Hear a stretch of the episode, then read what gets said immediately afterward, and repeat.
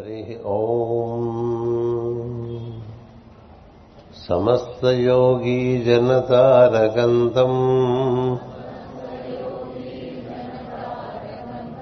సనత్కుమారం శరణం ప్రపద్యే. కృపాసముద్రం సుగతస్య మిత్రం. తపశ్చరంతం గిరిరాజపార్శ్వే. జగద్గురుం సర్వమత ప్రదీపం నమామి మైత్రేయమగాధబోధం. ఓం శాంతి.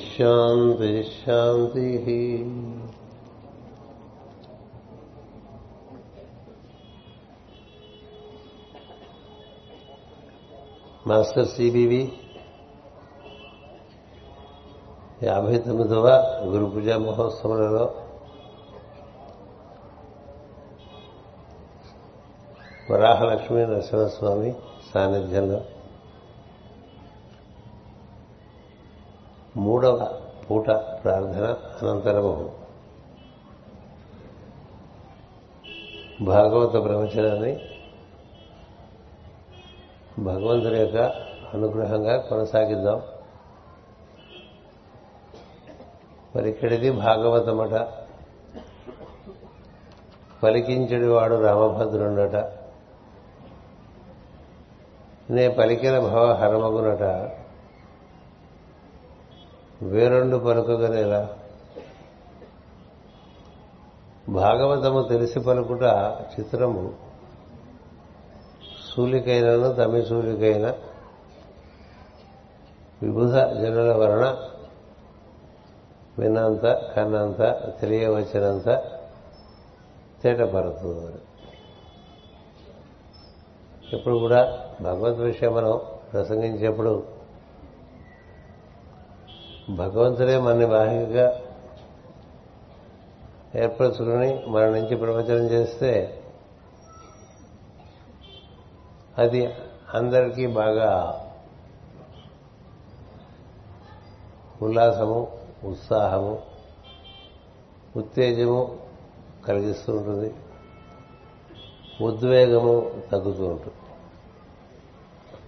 ఈ భాగవతం యొక్క ప్రత్యేకత ఏమిటంటే ఎక్కడ భాగవతం మనం పఠనం చేస్తామో వివరించుకుంటామో అక్కడ భగవంతుడు బాగా అంతటా వ్యాప్తి చెందిన వాడు అక్కడ కొంచెం ప్రస్ఫుటంగా తన సాన్నిధ్యాన్ని ఇస్తాడు. అది భాగవతం యొక్క ప్రత్యేకత. పఠించేవాడు పఠించబడుతున్న భాగవతము భగవంతుడు మూడు కూడా ఒకే ఒక స్థితిని చెంది పఠనం చేసేవాడు పఠింపబడుతున్నటువంటి భగవంతుని లో మనం లీనమైపోయి మనకు ఆనందం కలుగుతుంది. అందుచేతనే చక్కగా వివరంగా స్నానం చేస్తే శరీరం ఎంత తేలిగ్గా ఉంటుందో భక్తి ప్రధానంగా భాగవతాన్ని మనం వివరించుకుంటే మనసేంద్రియ శరీరములు మూడు జీవుడు చాలా తేలిక పడతాడు అందుచేత భాగవతాన్ని మనం తప్పక పఠిస్తూ ఉండాలి. ప్రాచీన బరిహికి నారద మహర్షి ఒక ఉపాఖ్యానం ఆధారంగా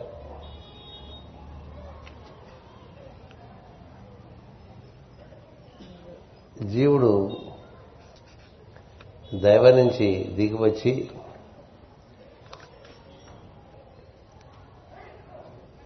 తాను దైవం నుంచి దిగివచ్చారనేటువంటి విషయాన్ని మరుపు చెందడం వలన తన నిజస్థితిని కోల్పోయి అనేక అనేకమైనటువంటి ఆకర్షణకు లోనై భ్రమ భ్రాంతి చెందుతూ రకరకాలుగా ఇబ్బందులు పడుతూ ఉంటాడు. మన పిల్లవాడు పెరిగి పెద్దవాడై. వాడు బాధలు పడుతుంటే తండ్రి అలా చూస్తూ ఉంటాడు. ఎందుచేతనంటే రిఫరెన్స్ అంటే తండ్రిని సంప్రదిద్దాం. తండ్రి మాటలు పాటిద్దాం. తండ్రి మనకన్నా ఎక్కువ అనుభవించడం. ఇలాంటి భావన ఉన్నవారు శ్రీరాముడు దశరథుని అనుసరించినట్టుగా ఓ చక్కని పద్ధతిలో మనం తల్లిదండ్రుల కనుసనలో ముందుకు సాగుతూ ఉంటే జీవితం పండుతుంది. లేదా ఒక సద్గురు యొక్క సాన్నిధ్యంలో అది పండాలి. అందుచేత ఈ ప్రాచీన మరిహి చేస్తున్నటువంటి ఈ యజ్ఞస్వరూపమైనటువంటి కర్మకాండలో బాగా నిమగ్నమై అసలు ఎందుకు ఇదంతా చేస్తున్నామో మర్చిపోతాడు. రొటీన్గా చేస్తూ ఉంటాడు మన మాస్ గారు ఒక వాక్యం రాస్తూ ఉండేవారు. మరి మరి రచనలో భక్తితో వెంకటేశ్వరుని దర్శనం చేసుకోవడానికి తిరుపతి కొండ ఎక్కి లోపల ఉన్న స్వామిని దర్శనం చేసుకోవడంలో కలిగేటువంటి అనుభూతి. రోజు అదే దేవాలయంలో ఏర్పాట్లు చేస్తూ రొటీన్ నిర్వర్తించేటువంటి వాడికి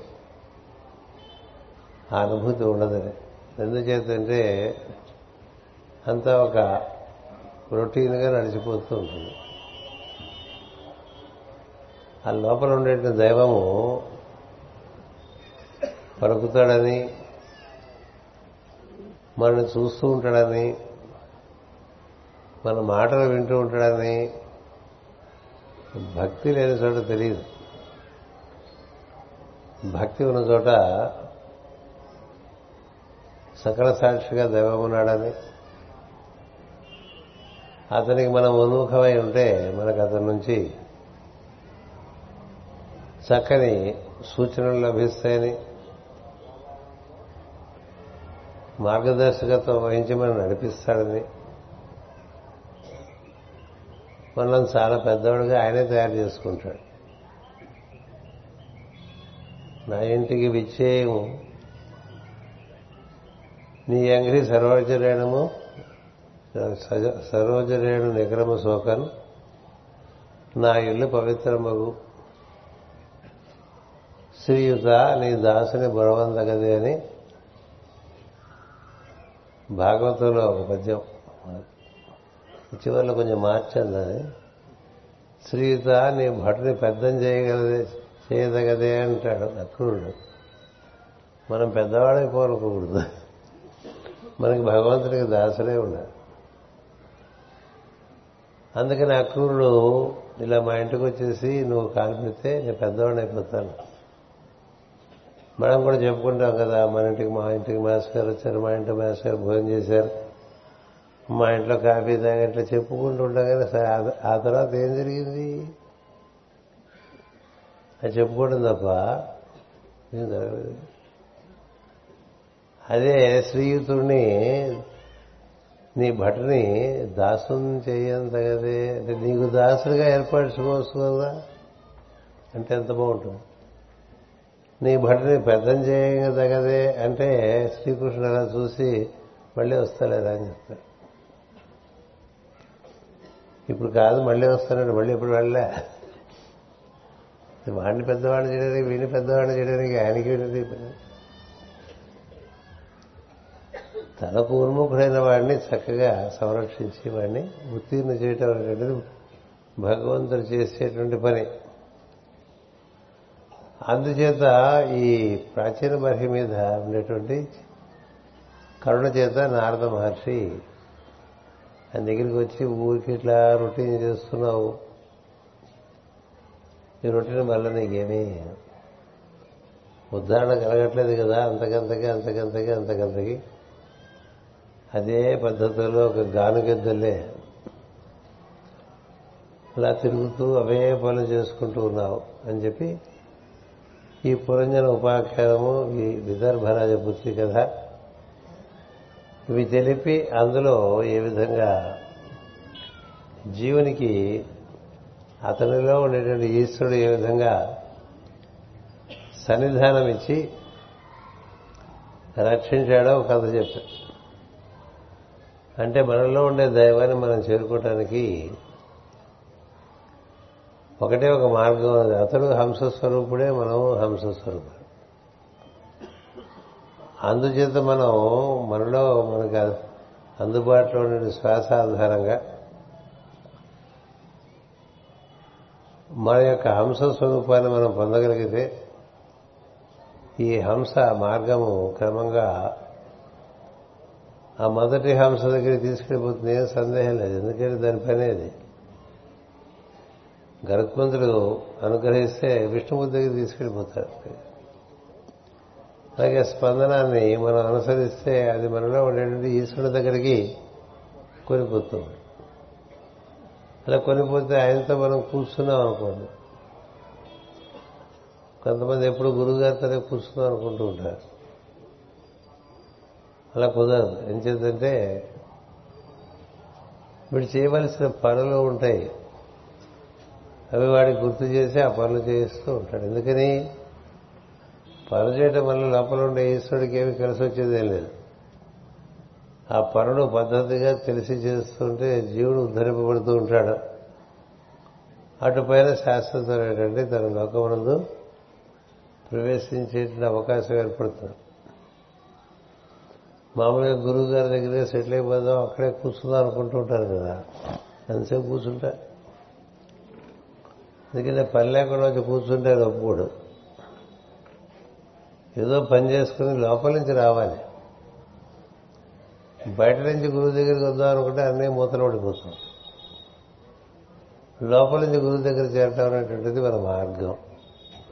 మన మార్గం అంటే సనాతన మార్గం అని అందుచేత లోపల దర్శనం జరుగుతుంది అనుకోండి లోపల నుంచి సూచనలు వస్తున్నాయి అనుకోండి ఆ సూచనలను తలవంచుకొని మౌనంగా నిర్వర్తించడమే తప్ప దాని గురించి భూమికి ప్రచారం చేసే ఉపయోగం కూడా లేదు. అందుచేత ఈ విధంగా ఈ విదర్భరాజ పుత్రి ఎంత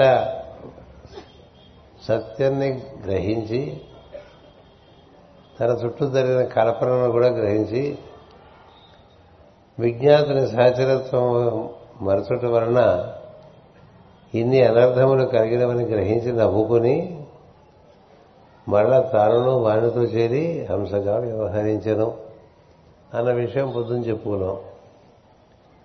ఈ కథను వివరించి నారద మహర్షి ప్రాచీన భరితో ఇట్లనను. ఇందు నీకు ఉపదేశించిన రహస్యము ఆత్మవిద్య అన్నారు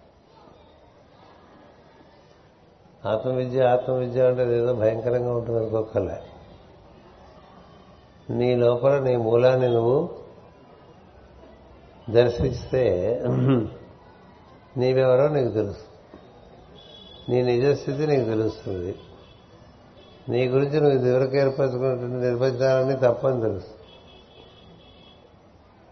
కనుక దాన్ని ఆత్మవిద్య అనబడనని చెప్తున్నాడు నారద మహర్షి.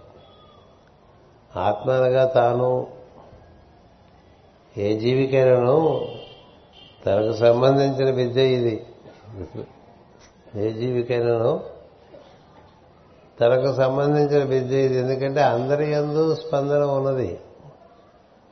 జీవులన్నీ స్పందిస్తూనే ఉంటాయి. ప్రాణం గల జీవి ప్రతి స్పందిస్తూనే ఉంటాయి. నిజానికి జంతువు స్పందిస్తోంది వృక్షము స్పందిస్తోంది. మొత్తం సృష్టి స్పందిస్తూ ఉంటుంది. కానీ మానవుడికి నేనున్నాననేటువంటి ఒక తెలివి ఎరుక అదనంగా ఉండటం చేత తన యొక్క నిజస్థితిని తాను తెలుసుకోవడానికి అవకాశం ఉన్నది. అందుచేత ఏ జీవికైనాను తనకు సంబంధించిన విద్య ఇది. ఈ విద్యలో ఉత్తీర్ణుడైన వాడు ఆత్మ తెలిసిన వాడు అవుతాడు. అంటే తన ఆత్మస్వరూపుడని తెలియగానే ప్రపంచంలో ఉండే అన్ని జీవులు కూడా ఆత్మస్వరూపులే. కొంతమంది తెలిసి ఉన్నారు కొంతమంది తెలియక అంతే కదా. శ్రీకృష్ణుడు అదే చెప్తాడు భగవద్గీతలో అర్జునుడికి. ఈ సృష్టిలో చెడ్డవాళ్ళు మంచివాళ్ళు అట్లా ఏం లేదురా బాపులు పుణ్యులు ఏం లేదు. తెలిసిన వారు తెలియని వారు అని ఉన్నారు చెప్తారు తెలిసిన వారు తెలియని వారు. Those who know those who do not know తెలియని వాళ్ళే ఎక్కువ ఉంటారు. ఎందుకంటే వాళ్ళు భ్రమ భ్రాంతిలో పడిపోయి కొట్టుకుంటూ ఉంటారు. ఏవో నాది నావారు ఈ గొడవలో పడి ఉంటాడు నేను నాది నావారు అనే భావాల్లో పడి ఉంటాడు. ఈ నేననే దానికి తన- తను ఏర్పరచుకున్న నిర్వచనం అది శుద్ధ అబద్ధం. అది తాత్కాలికం. అది జన్మతో సరి. ఇలా ఎన్నిసార్లు మనం పేర్లు పెట్టుకుని బయటకు వచ్చి వేషాలు వేసుకుని ఈ సృష్టి అనేటువంటి రంగం మీద పాత్ర పోషణ చేశామో మనకే తెలీదు. అందుకనే పెద్దలు ఏం చెప్తారంటే ఒక నాటక రంగం నందు ఒక పాత్రధారణ అనేటువంటిది చేయటం జీవునికి మంచిది అని చెప్తూ ఉంటారు. జీవునికి అది చాలా మంచి చేస్తుంది. అందుకని పెట్టారు? నాటక రంగం అది ఒక కళగా నటన ఒక కళగా. ఎందుకని నటించేవాడికి తన అది కాదని తెలుసు. కదా? ఇప్పుడు రాముడు వేషం వేసుకుని రంగం మీదకి వచ్చాడనుకోండి తాను రాముడు అనుకోడుగా రాముడు వేషం వేస్తున్నాను అనుకుంటాడు. అలాగే రావణుడు కూడా వస్తాడు కదా రంగం మీదకి. తనకి తాను రావణుడు కాదు తెలిసి ఉంటుంది నటించేవాడికి అదిగా నటనంటే నీవు కాని నువ్వు అక్కడ నర్తిస్తూ ఉంటావు. అలాగే హనుమంతుడు ఉంటాడు కదా? రామాయణం అంటే మరి ముగ్గురు ఉంటారు. మరి హనుమంతుడు తాను అక్కడ కుప్పిగంతులు వేస్తూ ఉంటాడు కదా? నాటక రంగంలో బయటకు వచ్చి కుప్పిగంతులు వేస్తే రాళ్ళు చూస్తారు కదా? అక్కడే అమ్మవారు ఉంటుంది సీతాదేవి. ఈ రాముడు ఆ సీతాదేవి భార్యాభర్తలుగా ఆ రంగం వరకే పరిమితం. కదా? బయటకు వచ్చిన తర్వాత సీతమ్మ వారిగా వేసినటువంటి స్త్రీని నా భార్య అంటే చెప్పు తీసి కుడుతుందా కొడుతుంది? కొడుతుందా కొట్టదా? అందుకని మనం రోజు నాటక రంగంలో ప్రవేశిస్తూ ఉంటాం. ప్రతిరోజు. ఈ పూట నాటకం ఇది. దీనికి వేషం ఇది. దీనికి డైలాగులు ఏమిటంటే భాషణం ఇది కదా. ఏమిటి ఇక్కడ? నీ ఒక బోధన చేసేటువంటి వాడిగా? ఈ మూడు రోజులు మనం పాత్రధారణ చేస్తూ ఉంటాం. అంతేగాని నేను జనరల్గా ఎప్పుడూ బోధకుండా అనుకోకూడదు. ట్రైన్లో వెళ్తున్నాం అనుకోండి నేను తోటి ప్రయా ప్రయాణికుని అనుకోవాలి. అంతేగాని నేను టీచర్ని అనుకో నీ పిల్లవాడు నీ దగ్గరికి వస్తే తండ్రి అవుతావు తప్ప అప్పుడు నువ్వేదో పెద్ద గురువు అనుకుంటే ఇలా ఆ పిల్లవాడు అలా చూస్తాడు మా నాన్న ఏదో కొంచెం తేడా పడ్డదండి. అలాగే మనం మన కార్యాలయంకి వెళ్ళామనుకోండి అక్కడ ఏమవుతుంది? చార్టెడ్ అకౌంటెంట్గా పనిచేస్తాం ఇంట్లో భార్యను చూస్తే భర్తగా నర్తిస్తాం. భర్తను చూస్తే భార్యగా జీవుడు నర్తిస్తాడు. కొడుకును చూస్తే తండ్రిగా నర్తిస్తాడు. మనవడిని చూస్తే బాగా నర్తించి అందులో ఇమిడిపోయి మర్చిపోతాడు తను అసలు కన్నా వడ్డీ కదా. అలాగే మనకి ఇష్టమైన వాళ్ళు వస్తే ఒక రకంగా నడిపిస్తాం. ఇష్టమైన వాళ్ళు వస్తే ఒక రకంగా నడిపి ఇట్లాగే ఏవో నటక పొద్దున సాయంత్రం వరకు కదండి గేమంతా గేమ్ అంతా ఇక్కడ ఒక గురుగారు ఉండేవారు. విజయ కృష్ణమూర్తి గారని. ఆయన పొద్దున్న లేవగానే ఇప్పుడు చుట్టూ ఉంటారు కదా. ఏం నేర్చుకోకుండా తిరిగేవాళ్ళు. అందుకని కాఫీ తాగుతూ what is the game plan for today అని. సొల్లి for today what is the game plan for today tomorrow will see ఇప్పుడు ఇక్కడ ఈ రంగం మీద మన పాత్రధారణ ఏమిటి? ఇక్కడ చెప్పవలసినటువంటి విషయం ఏమిటి? ఇక్కడ ఎలాంటి వేషం వేసుకుంటే బాగుంటుంది కదా? ఏది అందరికీ రక్తి కడుతుందో అదే వేషంగా ధరిస్తారు కదా? అదే వేషంగా ధరిస్తాను నేను ఎలా పడితే అలా ఉంటాను అంటే నీ వల్ల నువ్వు నీ పాత్ర పోషణ సరిగ్గా చేస్తున్నట్టుగా ఉంది అట్లా మనకు అన్ని రకరకములుగా రకరకాలుగా సాయంత్రం వరకు పాత్ర పోషణ జరుగుతుంది రాత్రి సరికి వేషం అంతా తీసేస్తారు. మళ్ళీ ఇదే వేషం వేయడం వల్ల మనం ఇది అనుకుంటూ ఉంటాం కదా? అదే నటుడు అనుకోండి. ఒక పౌరాణికంలో నటిస్తాడు. పౌరాణికం అంటే ఇప్పుడు విషయమా ఎప్పుడో పురాణ కాలం విషయం. అది మర్నాడు ఇంకో జానపదంలో నటిస్తాడు. మరొక సినిమా. ఇంకొక సినిమా సాంఘికలో నటిస్తాడు. కొన్ని కొన్ని సినిమాల్లో ముసలివాడిగాను కొన్ని కొన్ని సినిమాల్లో యువకుడిగాను నటిస్తాడు. ఇందేది తను కాదని నటుడికి తెలుస్తుంది నటుడికి తెలుసు ఎందుకంటే వైవిధ్యంతో కూడినటువంటి అనేక పాత్రలు ధరించిన తానెవరో తను తెలిసి ఉండేటువంటి వాడు నటుడు. అలాగే మనం కూడా ఈ శరీరం దాల్చిన దగ్గర నుంచి అనేక అనేకటువంటి పాత్రలు పోషించుకుంటూ అవి ఎప్పటికప్పుడు మార్పు చెందుతున్నా మన అట్లా దాంట్లో కొనసాగుతూ ఉంటాం. ఈ కొనసాగుతూ ఉన్నప్పుడు నేనెవరు?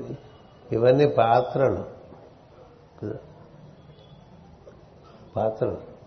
పాత్ర మనం కాదు. పాత్ర ధారులం మనం. పాత్ర ధరించాం. ఇది ధరించామని గుర్తు లేకపోతే అభాస్పాలైపోతుంది అందరూ మనం పరిహసిస్తూ ఉంటారు. అందుకని ఎవరు ఏదిగా వర్తిస్తున్నా అది తాత్కాలికమే. ఒకటే శాశ్వతము తాను హంస అనేది శాశ్వతం. హంసస్వరూపుడు తాను అనేటువంటిది శాశ్వతం అండి. ఎన్ని వేషాలు వేసినా వాడికి లోపల అది జరుగుతున్నంతసేపే వాడు వేషాలు వేయగలడు కదా? రకరకాల వేషాలు వేస్తూ ఉంటాడు కదా? జీవుడే ఎన్ని వేషాలు వేస్తే దేవుడు ఎన్ని వేషాలు వేయాలండి? కదా? అంచేత రకరకములుగా రకరకములుగా దిగి వచ్చినప్పుడు ఒక కాలము దేశము బట్టి ఒక పాత్ర ధారణ ఉంటుంది. అంతవరకే సత్యం తప్ప అది శాశ్వత సత్యం కాదు. శాశ్వత సత్యం కాదు. అది తెలియాలి. ఇదంతా ఇది జరుగుతున్నదంతా ఎప్పటికప్పుడు మారిపోతూ ఉంటుంది. మారంది ఏమిటి నీలో ఉంటే నువ్వు చేసేటువంటి శ్వాస దానికి మూలమైనటువంటి స్పందనం. అదొక్కటే మారు. మిగతావన్నీ మారిపోతూ ఉంటాయి. ఎవరు చేరుతూ ఉంటారు మన చుట్టూ మళ్ళీ అందరూ వెళ్ళిపోతూ ఉంటారు కదా? చేరుతరం నుంచి ఇప్పుడు డెబ్బై ఐదేళ్ళ వరకు మనం ఈ జీవన ప్రయాణం సాగించినప్పుడు ఎంతో మంది వచ్చి చేరుతూ ఉంటారు కొంతమంది వెళ్ళిపోతుంటారు కొంతమంది బాగా సన్నిహితంగా వచ్చి వెళ్ళిపోతుంటారు కొందరు దేహమే వదిలేసి వెళ్ళిపోతుంటారు మనం కూడా ఎప్పుడు వెళ్ళిపోతాం. కదా ఈ శరీరంలోంచి. ఈ సత్యం తెలియకపోతే ఏమవుతుంది? పెద్దానికి కింద పడటం పెద్ద బాధపడటం ఏదో రకరకాలుగా అల్లరి చేసుకుంటూ బాధపడుతూ ఉంటాం. అందుకనే హిరణ్యకశిపుడు ఒకసారి వాళ్ళ అమ్మకి చెప్తాడు వాళ్ళ సోదరుడు పోయినప్పుడు హిరణ్యాక్షుడు పోయినప్పుడు. సవని సావక మానడి వారి భంగి చచ్చిన వారికి ఏడ్చేదరు నువ్వు చచ్చిపోవా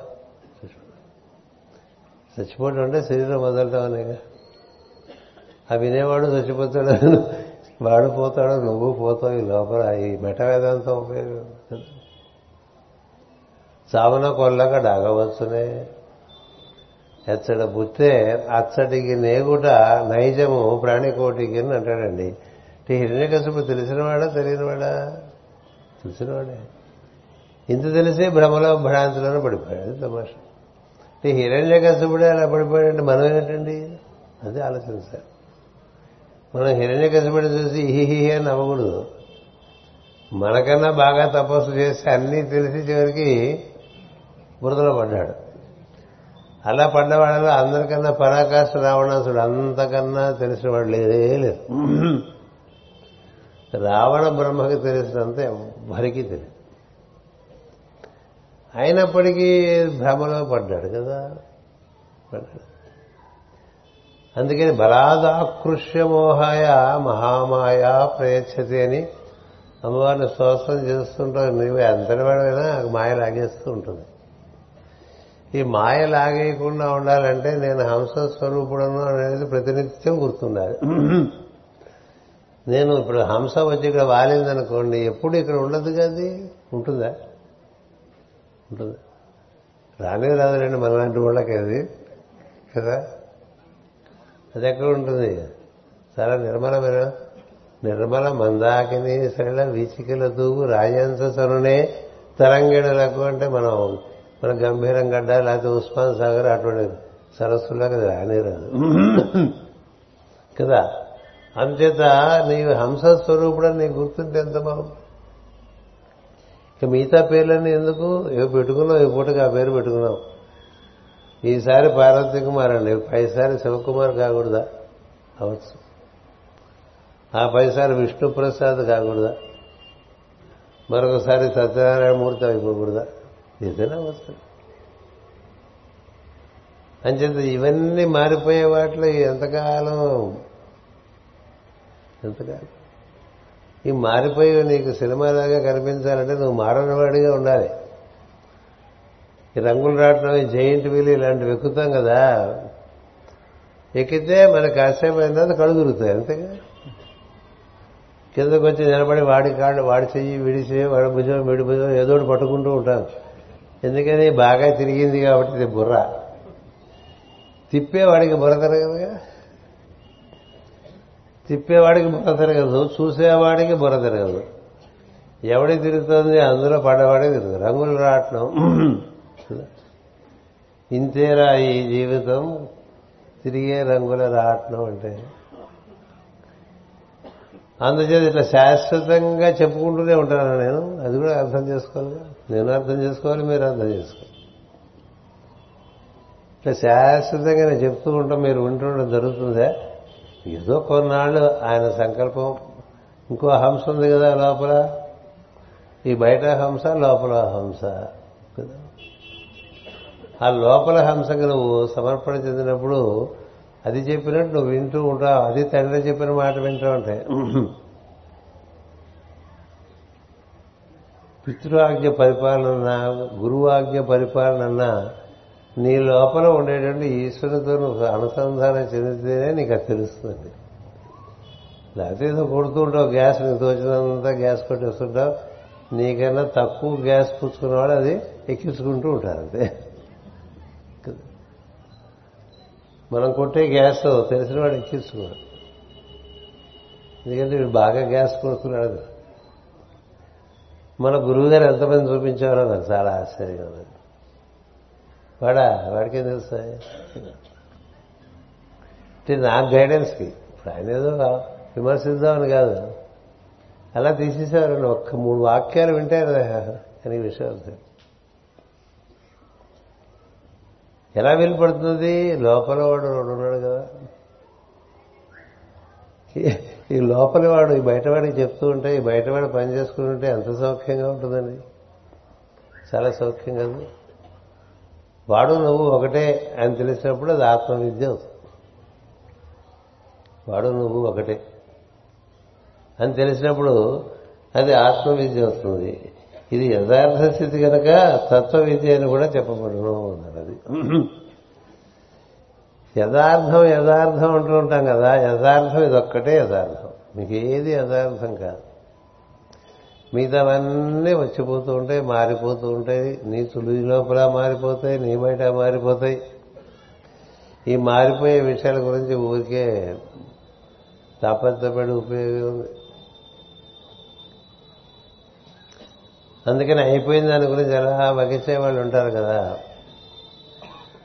వాడెవడో అల్లుడు నానా బాధ పడుతున్నాడు అందుకని మామగారు వచ్చి అయిన దానికి అలరెందుకు అల్లుడా? అన్నాడు. చెప్పింది. అంటే వాడు ఆ చాకలి వాడు వాడు అల్లుడికి అయిందానికి అలరెందుకు అల్లుడా అన్నదానికిను? శ్రీకృష్ణుడు భగవద్గీతలో గత సూన గత సూసనాను సూచించి పండిత అంటే ఏమిటి? రెండు ఒకటే. ఇదేదో చాలా బ్రహ్మాండమైన విషయం అది కాదని కాదు. ఎందుకంటే రాబోయే విషయం గురించి బాగా చింతించేవాడు. అయిపోయిన విషయం గురించి వగచేవాడు ఇద్దరు పనికిరాదని చెప్పాడు కృష్ణ మొట్టమొదట ఆయన పలికిన వాక్యమే అది అశోచ్వానన్వశోచత్వం ప్రజ్ఞావాదాంశ భాషసే. ఏది ఆలోచించకూడదు అది ఆలోచిస్తూ చాలా ప్రజ్ఞ ఉన్నట్టుగా ఊహ కొడుతున్నారు అర్జున విషాదేవం అంతా కొట్టాడు. సాంఖ్యంలో రెండో అధ్యాయంలో కూడా వచ్చేసాడు అర్జునుడు. అక్కడ పది శ్లోకాల వరకు విన్నాడు ఇంకా మరి కృష్ణుడు భరించలేకపోయాడు. చాలు అనుకున్నాడు. మనవాడు ఇలా తయారైపోయాడు అనుకున్నాడు. అనుకున్నప్పుడు అన్నాడు ఏది ఆలోచించకూడదు అది ఆలోచిస్తున్నారు.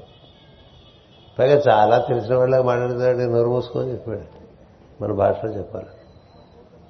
నీకేం తెలియదు తెలిసినట్టు బాగుతాడు మూసుకో అంటే ఎట్లా గతాసూన్ అగతాసూస్య నాను సూచంది పండిత. అలా అయిపోయినవన్నీ ఎంతకాలం చెప్పుకుంటారండి? అయితే రాబోయేవన్నీ చెప్తుంటారు కొంతమంది. ఎందుకు? ప్రస్తుతం? ప్రస్తుతంలో ఉండేది దైవం. ప్రస్తుతంలో ఉండేది సాన్నిధ్యం. అలా మాలోకంలో లాగా అలా వెళ్ళి వెనక్కి వెళ్ళిపోయినా ఇలా ముందుకు భావలోకంలోకి వెళ్ళిపోయినా ఎదురుగుండా ఉండేటువంటిది నువ్వు అనుభూతి చెందలేవు. అందుచేత ఆత్మవిద్య ఉన్నవాడికి అది తత్వవిద్యగా భాషిస్తుంది. తత్వం అంటే తత్వం అని. అది నువ్వే తత్వం. ఆత్మవిద్యన తత్వవిద్యన ఒకటే చెప్పారండి. సులభముగా బోధపడుటకై కథగా ఉపదేశించింది అన్నారు. ఇప్పుడు ఆత్మజ్ఞానం తత్వజ్ఞానం పెట్టి ఇలా వాయించుకుంటూ ఉన్నారు. అక్కడ బాగా బుర్ర బాగా వేడెక్కిపోయి బయటికి వెళ్ళి కాఫీ తాగుదాం అనిపిస్తుంది. అది లేక పురంజనోపాఖ్యానము లేకపోతే విదర్భరాజపుత్రి కథ ఇలా చెప్పుకుంటూ అందులో వీళ్ళు ఎన్ని రకాలుగా భ్రమలు భ్రాంతులు మనలాగా పడ్డారో తెలుసుకున్నారనుకోండి. క్రమంగా వాడికి తన ఎందని మూలంలోకి తాను ప్రవేశించే ఒక స్ఫూర్తి లభిస్తూ ఉంటుంది. ఈ నారదుని పలుకులు విని ప్రాచీన పరిహి ఇట్లనను నీ పలుకులు తెలిసిన వారికి మాత్రము చక్కగా బోధపడను. అదొట్ట అంటే అంత బిజీగా ఉంది ఆయన మైండ్. ఇది నారదు చెప్పడం అంటే ఇంక మరి అంతకన్నా విపులంగా ఎవరు చెప్పలేదు. ఎందుకంటే ఇంకా అందులో పరబ్రహ్మమే. నారదుడు మొత్తం సృష్టికి అందరికీ గురువు. అదేనా? ఎంత గొప్పవాడైతే గురువు అంత చిన్న చిన్న పదాల్లో ఎదుటివాడికి అర్థమయ్యేట్టుగా చెప్తాడు తప్ప ఒక పెద్ద పెద్ద సమాసాలు వాడేస్తుంటూ అతి భయంకరంగా మాట్లాడామనుకోండి. ఏ ఉపయోగం? నీకు చాలా తెలుసని వాడు అనుకోవటమే తప్ప వాడికి అందదు కాదు. అందదుగా అందుకనే మాస్టర్ గారు అంత సంస్కృతం తెలిసిన సంస్కృతంలో ఎక్కువ అది ఉటంకించేవారు కాదు.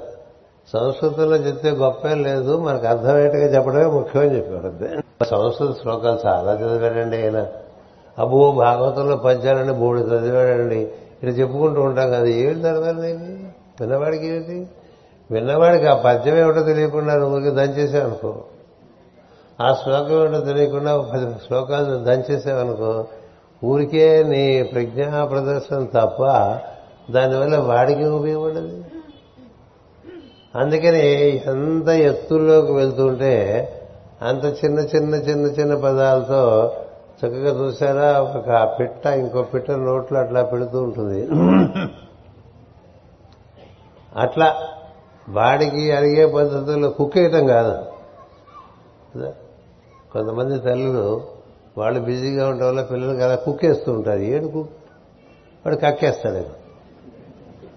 వీడు కుక్కటం వల్ల వాడు కక్కుతూ ఉంటాడు కదా. అదే చేయాల్సి అంచేత అట్లా ఈ గురువులు బోధన చేస్తూ కుక్కారు అనుకోండి వాడు కక్కేసి విడిపోతాడు విడిపోయిందే అందుచేత అలా నారదుడు అలాంటి కోవలకు వదిలినవాడు కాదు. ఎందుకని? ఇందాకే కథ చెప్పాడు మన సోదరుడు. ఆ కథ ఎప్పటిది? పూర్వకల్పంలో కదండి. మొన్నటి మొన్న జరిగిన కథ కాదానికి నారదుని పూర్వజన్మ వృత్తాంతము పూర్వకల్పంలో ఆయన సిద్ధి పొందినటువంటి కథ మనకేదో కింద జన్మ అంతకు ముందు జన్మ ఆ వెనక జన్మ కాదు. అసలు ఈ సృష్టి కన్నా ముందు సృష్టిలోనే ఆయన సిద్ధుడు.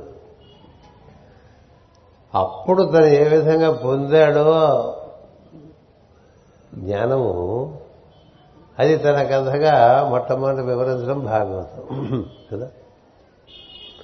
అందుకని భాగవతం ఎక్కడ ప్రవచించినా ముందు నారదుని పూర్వజన్మ వృత్తాంతం చెప్పాలి. ఇది పూర్వకల్పలో జరిగినటువంటి జన్మ వృత్తాంతం. ఎందుకంటే ఆయనే గురువు.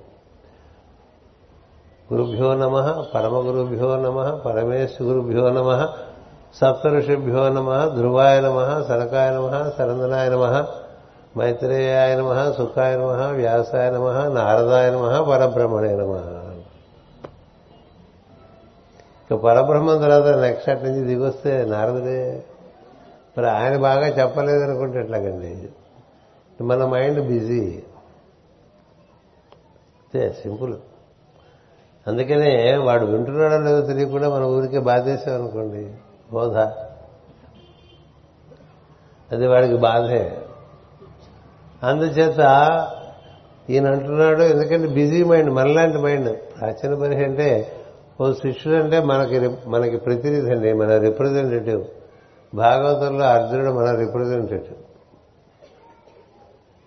శ్రీకృష్ణుడు గురువు. అట్లా ప్రతి చోట ఈ సంవాదం ఉండే చోట ప్రశ్నించేవాడు శిష్యుడు దాన్ని చక్కగా వివరించి చెప్పేటువంటి వాడు గురువు చెప్పిన తర్వాత అర్థమైందా అని అడుగుతాడు. నాకేటి ఇరకలేదని అనుకోండి మళ్ళీ ఓపికగా మొదలుపడి చెప్తాడు. కదా అందువల్ల ఏం జరిగిందంటే నీవు పలుకులు నీ పలుకులు తెలిసిన వారికి మాత్రమే చక్కగా బోధపడను పొడను. తెలియని స్థితిలో కర్మల ఎందు వ్యామోహము చెంది ఉన్న మనం నాబోటి వారికి దర్శనమించడం ఎట్లు? నువ్వు చెప్పావు ఇదేదో లోపల హంస ఆ హంసకి ఇంకొక హంస ఈ హంస ఆ హంసగా ఉండేవాళ్ళం. ఇవేవో చెప్పావు కదా అవి నాబోటి వాడికి ఏం బాధపడతాయా అన్నాడు దానికి ఏం చెప్పారు తెలియని స్థితిలో కర్మల ఎందు వ్యామోహము చెంది ఉన్నా అంటే ఏమైంది? కర్మల ఎందు వ్యామోహము చెంది ఉన్న వాళ్ళంతా తెలియని వాళ్ళేగా? నాకు అద్భుతమైన వాక్యం మాస్టర్ అది బాగా నచ్చేది. పనులు జరుగుతుండమని రాశారు ఆయన. మనం చేస్తామని కదా అనుకుంటూ ఉంటాం. పనులు చేయడం అనేటువంటిది మనసు వరకు పరిమితం అండి. బుద్ధిలోకి ప్రవేశించిన వాడికి పనులు జరిగిపోతూ ఉంటాయి. తేడా ఉంది. బుద్ధి లోక ప్రజ్ఞకిను మనం లోక ప్రజ్ఞకి. అందుచేత ఇలాగ కర్మలందు వ్యామోహం చెంది ఉన్న నాబోటి వారికి దర్శనమిచ్చడం ఎట్లు? కనుక ఇందలి సంకేతములను వివరింపు అని కోరాడండి. అందుకనే teaching is always a repetition teaching is always a repetition ఇంకో రకంగా చెప్తారు అదే విషయం. తెలిసిన విషయమనే మరల మరల తెలియచెప్పవలను కదా అన్నారు కదా.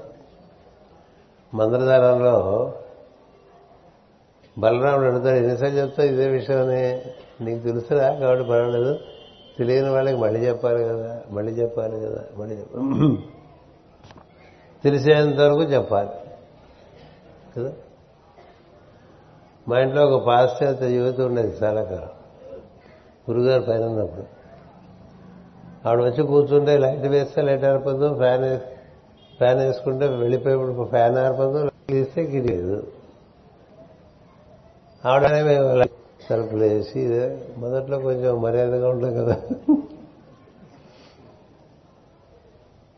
ఇప్పుడు అదే చేస్తుంటాడు. దాని మొహం మీద అంటే దాన్ని తెలిసేట్టుగా కూడా వేసేవాడు ఆవిడ చూస్తుండగానే వెళ్తుంటే ఫ్యాన్ ఆరిపేసి. ఉండగా కాదు. ఉండగా ఫ్యాన్ ఆర్పేసి ఉండగా లైట్ ఆరిపేస్తే బాగుండదు. అలా లేవగానే లైట్ ఆరిపోయటం ఫ్యాన్ ఆరిపోయటం. ఇలా ఎన్నిసార్లు చేసినా వాడు తెలుసుకునేది కాదు. తెలుసుకునేది చాలా మంది కదా ఒక అలవాటు. ఎందుకంటే వాళ్ళ దేశాల్లో ఫ్యాన్ ఆరకపోయినా లైట్ ఆర్పకపోయినా వాళ్ళకేం బిల్లు పడదు అనుకోండి వాళ్ళు ఏం ఆర్పరు ఏం ఆపరు. బాగా బిల్లు ఉందనుకోండి పెద్దానికి ఫ్యాన్ ఆరిపోయినా ఫ్యాన్ ఆరిపోయినా అంటాం కదా. ఎవడు ఆర్పడు?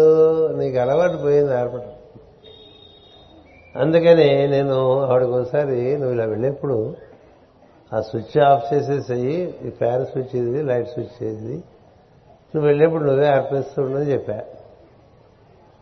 చిత్తే ఆవిడ అలాగైంది మర్నాడు వచ్చి కూర్చుని కబుర్లు చెప్పింది. వెళ్ళిపోతూ ఫ్యాన్ ఆరిపోలేదు లైట్ ఆరిపోలేదు. సరే ఇంకోసారి చెప్పాను చెప్పా కదా నీకు. అలాగే అంది మర్నాడు మళ్ళీ మర్చిపోయింది మనకి కొంచెం మండుతుంది కదా. ఇది మన ఇంట్లో ఉండి మన ఇంట్లో తింటూ ఈ కనీసమైన విషయాలు కూడా పాటించకపోతే ఎట్లా ఉంటుంది? అందుకని మరి గురుగారు రోజు పైనుంచి కింద దిగొస్తుంటారు కదా. ఏంటంటే విశేషాలంటే ఇది పెద్ద మృగం మృగం మాస్టర్ ఏడు ఎందుకనే ఇది జరుగుతుంది అంటే వాళ్ళకి తెలియదు అన్నారా? తెలియదు కాబట్టి చెప్పాను. తెలియకపోతే చెప్తే మళ్ళీ చెప్పు అన్నారు. ఆయన తెలియకపోతే మళ్ళీ చెప్పాను మేస్తారు ఆయన వింటలేదు మళ్ళీ వినకపోతే మళ్ళీ చెప్పన్నారు. ఈయన ఈయన అడగటం కదా. అది ఆయన ఓపికండి. అది ఆయన ఓపిక. ఇప్పుడు మేకులకు వస్తే కొట్టేస్తుంటే సిలువకేసి ఏమన్నాడు ఆయన? పరలోకంలో ఉన్న నా తండ్రి వీరినందరినీ క్షమించు వీళ్ళు తెలియక నాకు మేకులు కొడుతున్నారని చెప్పాడు. అంతేగా? ఇది మేకులు కొట్టించుకుంటూ father forgive them for they know not అంటే. అనేది సామాన్య విషయం కాదు. కాస్త మనకి ఎవరన్నా మర్యాద చేయకపోతే మనం బుస్సుమని వచ్చేస్తుంది. అటువంటిది మనుషులు పట్టుకుని వాడికి మేకులు కొట్టేస్తూ ఉంటే దైవానికి కోపం వస్తుందేమో అని ఆయన వీళ్ళకి ప్లేడర్గా దైవంతో మాట్లాడతాడు. ఫాదర్ ఫర్గ్యూదేం ఫర్దినో నాట్ శ్రీకృష్ణుడు చెప్తాడు తెలియని వాళ్ళు తెలిసిన వాళ్ళు ఉంటారు రా అని. అంతే తప్ప దుష్టులు ఎవరు ఉండరని చెప్పారు. అందుకనే ఆయన ఎవరిని చూసినా నవ్వేవాడు. ఎందుకంటే తెలిసిన వాడితే ఎలాగో నవ్వుతాడు. తెలియని వాడంటే ఇంకా నవ్వుగా ఉండదు. దుర్యోధనుడిని చూశాడు అనుకోండి కొంచెం ఎక్స్ట్రా నవ్వేవాడు ఆయన. ఎందుకంటే పిచ్చేవాడు పిచ్చేదా వీడు వాడిని వాడు ఇబ్బంది పెట్టుకుంటున్నాడు అందరినీ ఇబ్బంది పెడుతున్నాడు చెప్తే వాడు ఇంతకన్నా మూర్ఖుడు ఇంకెక్కడ ఉంటాడు. అలా ఉందనుకోండి. తెలియవాడు వాడు అనగానే మనలోనే చాలా రిలీఫ్ వస్తుంది. కదా? లేకపోతే మనకి రకరకాలుగా ప్రకోపాలు వచ్చేస్తుంటాయి. అందువల్ల వీడు తెలియని వాడు కదా. తెలియని స్థితిలో కర్మల ఎందు వ్యామోహం చెందిన నాబోటి వారికి దర్శనమిచ్చుట ఇట్లు ఏది? చాలా మందికి తొంభై ఐదు జాన్యువరి నుంచి స్పందన గురించి చెప్తూ వస్తుంటారండి. అది ఎక్కడుందండి అని అనుకుంటారు చాలా మంది అదేమిటో దానివల్లే కదా నువ్వు శ్వాస పీలుస్తున్నావు. కొంచెం లోపలికి వెళ్ళాలంటే మా వల్ల కావట్లేదు. వల్ల కాకపోతే ప్రయత్నం చేస్తుంటే ఇంకేం మార్గం లేదు. అభ్యాసము కూసు విద్య అన్నారు. కదా? కూసు అంటే చిన్నదని అర్థం. కూచిపూడి పెద్దపూడి అని రెండు ఊళ్ళు ఉండేవి. కూచిపూడి అంటే చిన్న ఊరు. పెద్దపూడి అంటే పెద్ద ఊరు. ఈ కూచిపూడిలో అంటే మరి చిన్నపిల్లలు ఎవరన్నా వచ్చారనుకోండి ఆ కూచి అంటుంటారు కదా. బాగా అభ్యాసం చేస్తుంటే ఒకే విషయాన్ని కొన్నాళ్ళకి అది చాలా చిన్న విషయం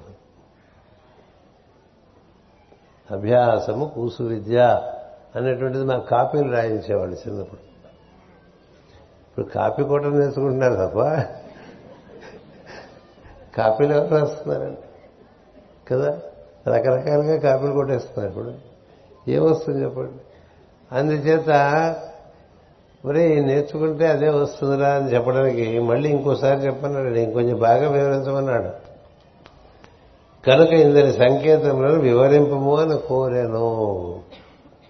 నారదులను మళ్ళీ మొదలుపెట్టాడు ఆయన. నువ్వు ఓపిక కదా. నువ్వు ఇష్టపడి చెప్తున్నావు తప్ప వాడేదో బలవంతం చేస్తే చెప్తావేంటి? కదా? గురువుగారు ఇష్టపడి చాలా మందికి చాలా విషయాలు నేర్పారు ఎవరు సరిగ్గా నేర్చుకున్నారో లేదో ఎవరికి వారుగా చూసుకోవాలో మనం చెప్పకూడదు కదా? ఓ రోజు బాగా ఆయన నిరుత్సాహపడిపోయారు. ఓ ముప్పై ఓ పాతికి ముప్పై ఏళ్ళు చెప్పిన తర్వాత ఆ రోజున ఆయనకి రాత్రి నిరుత్సాహం వచ్చేస్తుంది నిరుత్సాహం అంటే మరి వచ్చేస్తారు కదా పైవాళ్ళు కదా? వేదవ్యాసుకు నిరుత్సాహం కలిగితే నారదుడే వచ్చేసాడు.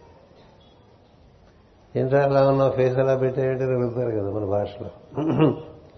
ఏమీ ఎలా ఉన్నావు? అంటే ఏమి ఎన్ని నేర్పినా ఏం చేసినా ఇట్లాగే ఉన్నారనే ఒక భావన మాస్టర్ చెప్పారు. అందుకే కదా మళ్ళీ మళ్ళీ చెప్పారు నువ్వు కోరుకుంటేనే కదా నీకు ఈ పని అప్ప చెప్పావన్నారు అదొకటి పైగా. పది మంది చెప్తావా? అంటే చెప్తానన్నారు ఇలా ఉంటుంది సరికని తెలియదు కదా మామూలుగా మనకి ఏదో చెప్తామంటే చెప్తాను కూడా తప్ప క్లాసులోకి వెళ్ళిందో తెలుస్తుంది కదా ఎవడేం వెళ్ళదు. పాశ్చాత్య దేశాల్లో టీచర్ పోస్ట్ అంటే వాళ్ళకి చాలా భయంగా ఉండేది అందరికీ. ఎంతమంది గార్జెంటం నాట్రికములు వేశాను. నర్వస్ అయిపోతుంది అందరూ ఏడిపిస్తూనే ఉంటారు స్టూడెంట్ అందుకే నువ్వు కోరుకుంటేనే కదా ఈ పని అప్ప మేము నువ్వు కోరుకోకుండా నువ్వు నీ స్వచ్ఛందంగా నువ్వు చేస్తానంటే కదా అప్ప చెప్పావు. ఇప్పుడు ఇలా దిగులు పడితే ఎలా? అంటే ఏమంటారు అప్పుడు మరి? కమిట్మెంట్ ఇచ్చేశారు అబ్బాయి పిల్లక మాస్టర్ గారు భాషలో చెప్పారంటే పిల్లక చేతికి ఇచ్చేసావు నడ్డ నడ్డి ఎంత ఆడించేసావు దెబ్బలు పడిపోతుంటాయి కదా? అందుకని వాళ్ళు ఏడిపిస్తున్నారు. మనం మన శిష్యులు కొంటూ ఉంటాం కదా ఏదో గోల. శిష్యుడు అంటే వాళ్ళు మొట్టమొదటి మాట విన్నవాడే శిష్యుడు. అందుచేత సో ఏదో బాధ ఆయనకు వచ్చింది ఎందుకునో మామూలుగా రాదు. ఆయన వచ్చారు వచ్చి నువ్వు కోరుకుంటేనే కదా రా ఇది చెప్పావు ఏం మాట్లాడతారు? మానవ అయిపోయి అయిన తర్వాత నేనెందుకు నీతో పెట్టుకున్నాను తెలుసా అని నేనెందుకు నీతో పెట్టుకున్నాను తెలుసా. అని అడిగారండి. ఇదంతా హైదరాబాద్లో జరిగింది. నేను కోరుకున్నాను కాబట్టి. నేను నిన్ను కోరుకున్నాను కాబట్టి నీ ఎందు నా కమిట్మెంట్ ఉందని మా గురువు నన్ను కోరుకోవడం చేత పాపం ఆయన కమిట్మెంట్ వచ్చేసింది.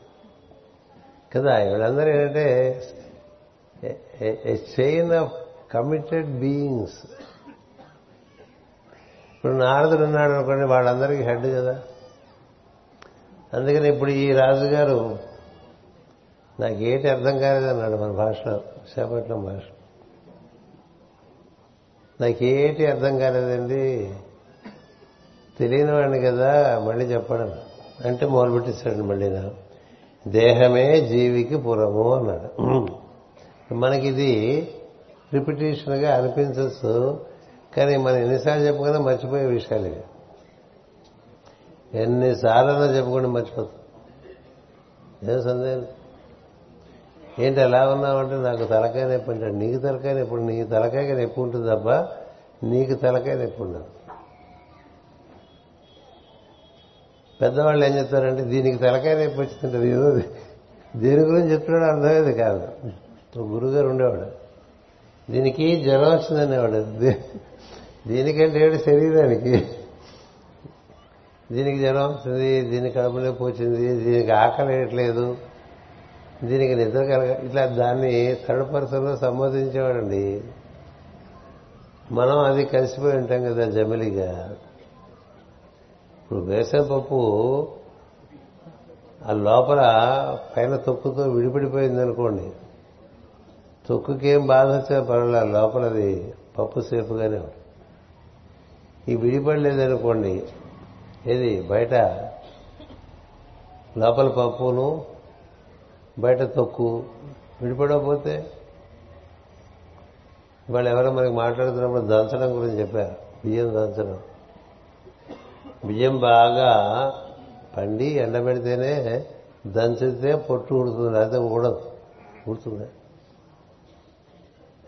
కమలా పండు ఉందనుకోండి ఇలా తెరవగానే లోపల పండు వేరుగా ఉంటుంది.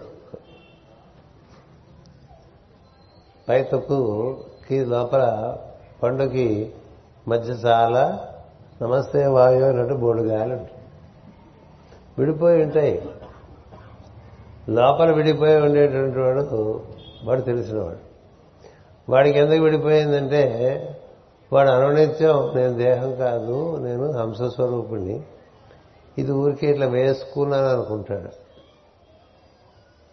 ఇది వేసుకుని పనులు చేస్తున్నాను అనుకుంటాడు మనం స్కూటర్ వేసుకుని వెళ్ళిపోతుంటాం కదా బయటికి. కారు వేసుకుని వెళ్ళిపోతూ ఉంటాం.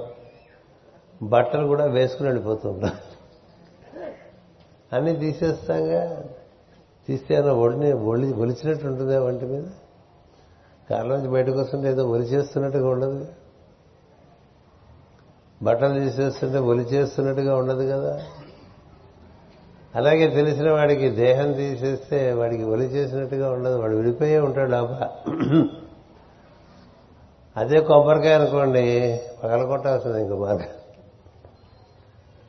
అంటే ఒక పండులో మనం దర్శించవచ్చు ఇలాంటివన్నీ. లోపల విడిపోయి ఉండే ఉంటాయి. లోపల బాగా ఇంకా పచ్చిగా ఉండే ఉంటాయి. బాగా పండిపోతే లోపల ఉండే టెంక ఇలా మనం ఆడిస్తే లోపల వినిపిస్తూ ఉంటుంది విడిపోయి ఉంటుంది అందుచేత అలా విడిపోయిన వాడు నారదుడు అలా అతుక్కుపోయి ఉండేవాడు ప్రాచీన వారికి లేక మనము లేక మనము. అందుచేత ముందే ఉంటారు దేహమే జీవునికి పురము అని ఇది నీకు ఒక అందుకనే మన పురుషులు అంటారు. ఎందుకని పురమునందు ప్రవేశించాం కాబట్టి పురుషులం. అందరూ పురుషులే. ఎందుకని ఏదైనా సరే రూపంలో ప్రవేశించిన జీవి అది పురుషత్వం దానికి ఎందుకంటే పురమందు ప్రవేశించి ఉన్నది అని. సో జీవి దేహమే జీవికి పురము. దేహమును నిర్మించుకున్న జీవియే పురములను వెతుకుతున్న పురంజనుడు. దేహములు నిర్మించుకుని జీవియే పురములను వెతుకుతున్న పురంజనుడు నువ్వు దేహంలోంచి బయటకు వస్తే మనకి అలవాటు లేక మళ్ళీ ఎప్పుడు ఏ దేహంలోకి వెళ్ళిపోదామని బాగా తహ తహ తహ ఉంటాం. చూసా? ఓ స్కూటరు దాని జీవితం అయిపోయింది అనుకోండి ఇంకో ముందే ఇంకో స్కూటర్ కోసం అని రెడీ చేసుకుంటాం. ఒక కారు పాడైపోతుంది అని తెలియగానే ఇంకో కారుకి ఏర్పాట్లు చేసుకుంటూ ఉంటాం కదా? ఈ దేహ విషయంలో ఎందుకు అలా చెయ్యం మనం? ఈ పాపం చెప్తుంది ముందే అరే బాగాలేదు నువ్వు వెళ్ళిపోవాల్సి ఉంటుంది ఇందులోంచి అని కదా?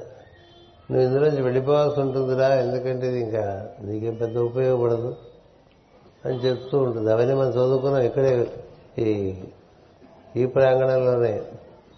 వాడెవడో ప్రజ్వారుడని మాటి మాటికి జ్వరం వస్తుంటుంది మాటి మాటికి చలి వస్తూ ఉంటుంది ఎక్కడ బాగా ఇలాంటి జరుగుతుంటే అక్కడికి ఒక ముసలి వస్తుందట ప్రేమించడానికి. ఏంటంటే జర. ఇలాంటివన్నీ చదువుకున్నాం. ఈ ప్రజ్వారుడు నెమ్మదిగా వాళ్ళే వెళ్ళి మూడు మందిని పట్టుకొస్తారు. నెమ్మదిగా మనం గంటేయడానికి బయటి అవి తెలిసినది అనుకోండి ఓహో మనం ఇది పొగ పెట్టంగానే వెళ్ళిపోవాలి. కదా? పొమ్మలు లేక పొగ పెట్టారంటూ ఉంటాం కదా.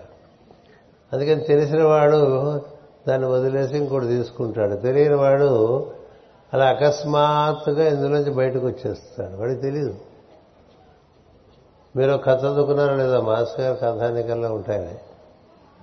ఒక ఇద్దరు స్కూటర్ మీద లాగా బీచ్లో కుర్రాళ్ళు వెళ్తున్నారట వెళ్తుంటే అలాగా కైలాసపట్నం దగ్గర అలా తిరుగుతూ ఉంటే ఏదో గభాల్లో ఒక శబ్దం వచ్చింది. ఆ తర్వాత కొంతసేపటికి ఏమైందంటే వాళ్ళిద్దరూ ఆ శరీరం నుంచి బయటకు వచ్చేసారు. అంటే యాక్సిడెంట్ అయిపోయింది.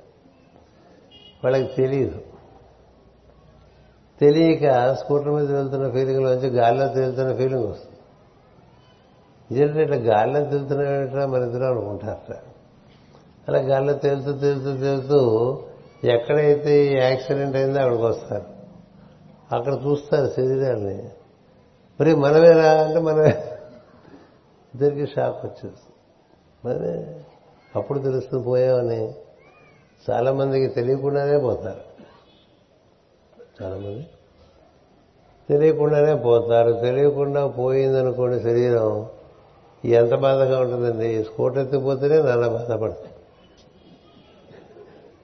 ఇప్పుడు స్కూటర్ ఎత్తిపోతే పోలీసులు చెప్పి ఆ పోలీసులు మాట వినకపోతే మనకు తెలిసిన ఆఫీసర్లకు చెప్పి ఆఫీసర్లకు కూడా పెద్దగా అక్కడ పని జరగకపోతే రాజకీయ నాయకుడు చెప్పి ఎట్లాగైనా సరే వాడి చేస్తే మెడలు పంచి మన స్కూటర్ తెచ్చుకోవడం ప్రయత్నం చేస్తున్నాం కదా.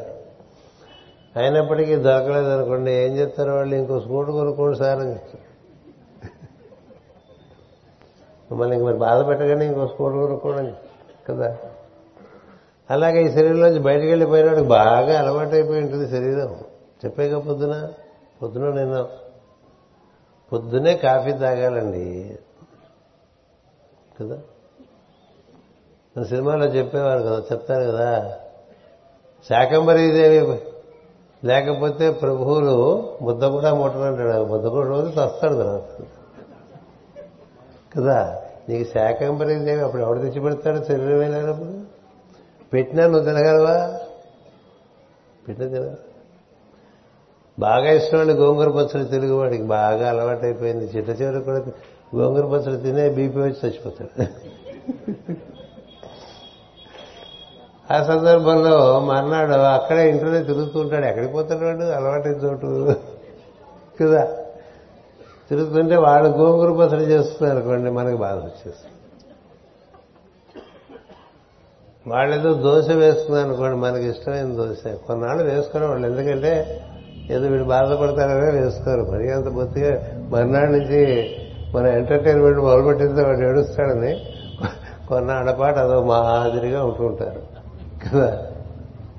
ఎందుకండి ఎలా అన్నారంటే ఆయన మొన్నే కదండి ఆయన పోయాడు. ఇవాళ వండు తింటే బాగుంటుంది. లోపల తినాలనే ఏ మనుషులు మనం? మన గురించి ఇదివరకు కూడా ఒకసారి చెప్పాను. ఈ వదిలేసిన వాడికి నానా బాధ ఉంటుంది. ఎందుకని ఇవన్నీ పట్టు కూర్చో. పట్టు. గుంటూరులో ఒకసారి ఒక ఇంటూ అటక మీద ఎప్పుడు రాత్రిపూట చప్పుళ్ళు అవుతుండేవిట చప్పుళ్ళు అవుతుంటే మాస్టర్ గారు పిలిచాట ఈయనకి కాస్త ఏవో రకరకాలుగా భావిస్తుంటారు ఈయన భూత వైద్యుడు కదా. భావించి ఇక్కడ ఏవో చప్పుడు అవుతున్నాయి మాస్ గారు ఏంటో అంటే సరే వచ్చి చూస్తా పదండి. చూశారు. ఎవరన్నా పోయారా ఈ మధ్య? ఇంట్లోనే అడిగారు. అవును పోయారు. మా అత్తగారు పోయింది. అప్పటి నుంచి సుఖపడిపోతున్నాడు అత్తగారు పోయింది అని చెప్తుంది పాప ఆవిడ. ఆహా అలాగా సరే కాసేపు అయిన తర్వాత మీ అత్తగారికి ఏమైనా నగలు అటువంటి నట్లు ఉన్నాయా? అంటే ఉండేది ఒక నెక్లెస్. నెక్లెస్ ఉండేది. అది ప్రాణప్రదంగా కాపాడుకుంటూ ఉండేది. నాకు కూడా ఎప్పుడు పెట్టుకోవడానికి ఇచ్చేది కాదు. ఎక్కడో దాచుకుని ఉండేది. ఇప్పుడు అది కనబట్టలేదు. ఇప్పుడు దాచుకుంది బాగానే ఉంది. పోయినప్పుడు అన్ని వదిలేస్తారు కదా ఒంటి మించి. ఒంటి మీద లేదు. సో ఎక్కడ ఉండాలి కదా ఇంట్లో? సరే దానికి ఈ చప్పుడుకి ఏంటి మేస్తారు సంబంధం అంటే అక్కడ ఉంది నాకని చెప్పారు మాస్టర్ గారు? మీ అత్తగారు అటకెక్కి చప్పుడు చేస్తుందమ్మా. నువ్వు వెతికి అక్కడేమో భోషాణంలో ఉంటుంది ఆ నగ తీసుకో బాగుంటుంది. ఆవిడే సంతోషించి వెళ్ళిపోతుంది ఎందుకంటే తను ఇప్పుడు పెట్టుకోలేదు కదా అని చెప్పారు. ఇలా జరుగుతుంటాయి అందుచేత మనం ఉండగానే క్రమంగా వ్యామోహం తత్వగించుకుని రావద్దండి. ఇది లేకపోతేనే బతకలేను అనే పరిస్థితి ఏ విషయంలోనూ ఉండకూడదు ముందుకెళ్తున్న కొద్దీ దాన్నే వానప్రస్థం ఉంటారు ఆ వానప్రస్థం సన్యాసంలోకి దారి తీయాలి. సన్యాసం అంటే ఎక్కడికి వెళ్ళిపోకల్లా ఊరికి దానికి దీనికి వెంపర్లాడకుండా ఉంటే చాలు. పెద్దానికి వెంపర్లాడిపోతున్నా గిలగిలగిలలాడిపోతుంటాం ఎవడైనా అందుకునేవాడు ఉంటే అందించి వెళ్ళిపోయేవాడు సుఖం అండి వాడు అందుకూడా రెడీగా ఉన్నా మనం అందించట్లేదు అనుకోండి మనకే చావు తర్వాత. అందుచేత ఈ వెతుకుతున్న పురుషుడు మాటి మాటికి పురాలు వెతుక్కుంటూ ఉంటాడు ఏ సందేహం లేదు. మనం అంతా కూడా అట్లా వెంటనే పురాలు వెతుక్కుని మళ్ళీ చేరిపోతూ ఉంటాం. ఎక్కడో చోట మనకి కన్వీనియంట్గా అంటే మనకు ఉండేటువంటి తరంగములు అంటే వైబ్రేషన్స్ అంటారే దానికి అనుకూలమైనటువంటి తరంగంలో ఉండే భార్యాభర్తల్లోకి మనం దిగిపోతాం. దిగిపోయి అక్కడ మనకు ఉండేటువంటి వ్యామోహాలన్నీ మళ్ళీ కంటిన్యూ చేస్తూ ఉంటాం. అది తెలియటానికే బారసాలు అప్పుడు అన్ని వస్తువులు పెడతారు కదా? ఓ భాగవతం ఒక పెన్ను ఓ స్వీటు ఇంకో లడ్డు ఇవన్నీ పెడతారు. వెండి గిన్నె ఇలా పెడితే పాపం ఈ తల్లికి వాడు ఏదైనా భాగవతం పట్టుకుంటే బాగుంటుంది అనుకుంటుంది. వాడేమో అట్లా లడ్డు వైపు పైసలు పాకు వైపు పాకుతూ ఉంటాడు. వాడు. ఇటు పాకుతుంది అటు పక్కకి పెన్ను మార్చి భాగవతం పుస్తకం మార్చి. నేను ఇవన్నీ నేను చూశాను. నువ్వు నువ్వు మారిస్తే లాభం వాడికి అందుకోవాలి. అంటే ఏంటి నీ పూర్వ సంస్కారాలన్నీ ఇంతపాటే వస్తాయి. అందుచేత ఆ సంస్కారాల వశం చేత మళ్ళీ దానికి అనుగుణమైన శరీరంలోకి ప్రవేశిస్తాం. అనుగుణమైన శరీరంలో. బాగా తిండి మీద వ్యామోహం ఉందనుకోండి బాగా తిండి మీద వ్యామోహం ఉండే వ్యామోహం ఉండే కుటుంబంలోకి వస్తాం. బాగా డబ్బు మీద వ్యామోహం ఉండే పరిస్థితిలో పోయామనుకో డబ్బు మీద వ్యామోహం ఉండే కుటుంబంలోకి వస్తాం. నీ వ్యామోహాన్ని బట్టి నువ్వు అక్కడికి ఎలక్ట్రోమాగ్నెటిక్ ఫీల్డ్ అంటారు. దాన్ని బట్టి అలా మనం అవి ఆకర్షింపబడతాం. ఎవరో కూర్చుని ఇవన్నీ డిసైడ్ చేసి వీడిని ఎక్కడికి పంపించండి వాడిని ఎక్కడికి పంపించండి అని చెప్పాడు సుగ్రీవుడు. వానరులందరికీ చెప్పినట్టు. కదా? అందుచేత పొరుగును వెతుక్కుంటూ వెతుకుతున్న పురంజనుడు దేహములు నిర్మించుకున్న జీవియే పురములను వెతుకుతున్న పురంజనుడు. అతడు సృష్టి పరిణామమున పెక్కు దేహములు ధరించి సుఖపడుటకు యత్నించాను. అందుకు కొన్ని ఒకే పాదము గల జీవులు కొన్ని రెండు పాదములు గల జీవులు కొన్ని మూడు పాదములు గల జీవులు మూడు కొమ్ములు కొమ్మలుగా చీలినట్లు కొన్ని నాలుగు పాదములు గలవి కొన్ని ఆరు పాదములు గలవి కొన్ని బహుపాదములు గల గలవి కొన్ని పాదములు లేనివి. ఈ రూపభేదములన్నీ జీవుడు సదుపాయాలకై యత్నించుతూ మార్చుకుంటూ వచ్చినవి. ఇది బాగాలేదని ఇంకో దాంట్లోకి. ఎందుకంటే బాగాలేదని దిగిన తర్వాత కానీ తెలియదు కదా? అక్కడి నుంచి నెక్స్ట్ టైం బెటర్ లెక్కని ఇంకోటి. ఎందుకంటే ఇంకోటి చూస్తాడు ఇది బాగుంది అనుకుంటాడు ఇట్లా మార్చుకుంటూ మార్చుకుంటూ రకరకాల శరీరాలు ధరిస్తూ ఉంటాడు. ఈ రూపభేదములన్నీ జీవుడు సదుపాయముల సదుపాయములకై యత్నించుతూ మార్చుకునుతూ వచ్చినవి. వాని దేహములే ఈ దేహములన్నయు. ఎవడివి? జీవుడివే. వాడు దేహ పరిణామమున ఇన్నిటిలో ప్రయాణము చేసి చేసి తుదకు నరదేహము పొందును కనుగొను ఈ పురము హిమవత్ పర్వతములకు దక్షిణము గల దక్షిణమున గల చర్యలలో దొరికినది. అక్కడ తయారైంది మొట్టమొదట మనకి ఈ మానవ శరీరం అనేటువంటిది ఆ ప్రాంతాల్లో ఈ భూమి మీద మొట్టమొదటిగా ఏర్పాటు చేశారు.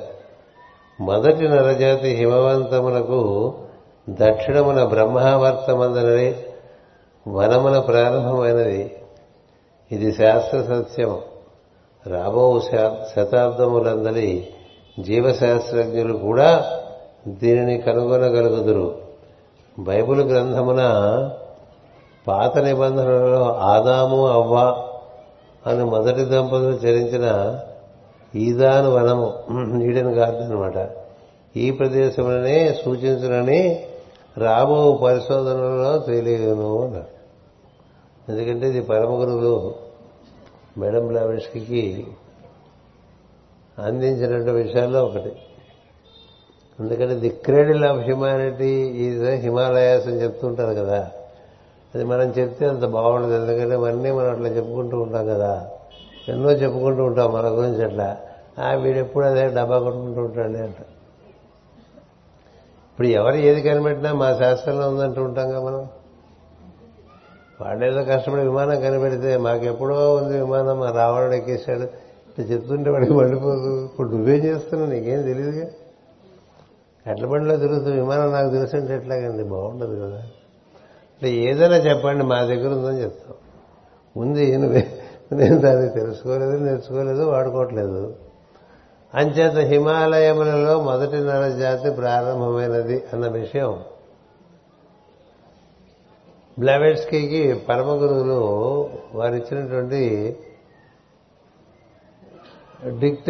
భాగంగా ఇచ్చారు. ఈ ఈడెన్ గార్డెన్స్ ఈ యాడము ఈవ్ ఈవ్ అంటే అవ్వ. ఈవని వాడు ఇంగ్లీష్లో రాస్తున్నాడు కానీ వాడు దాంట్లో ఈవా అని ఉంటుంది. ఆ ఈవాని మాస్టర్ గారు అవ్వా చేశారు అలాగే యాడమ్ అంటారు కదా యాడమ్ అంటే అది మామూలుగా హీబ్రూ భాషలో ఆదాము అంటారు ఆదాము అంటే అర్థం ఏంటంటే ఆదిమ మానవుడు అని అర్థం. ఆదిమ ఇవన్నీ నిరుక్త శాస్త్రం పట్టుకుని ఎలా తిప్పుకుంటూ ఉంటే తెలుస్తూ ఉంటాయి. అందుచేత ఆదిమ మానవుడు ఈ అవ్వ వాళ్ళందరూ కూడా ఈ ఈడెన్ గార్డెన్స్కి మాస్టర్ గారు ఈదానవనం అన్నారు. సో ఇక్కడే ప్రారంభమైంది ముందు ముందు తెలుస్తుంది అనేటువంటిది వారు ఒక చిన్న రహస్య ప్రకాశం అక్కడ పడేశారు.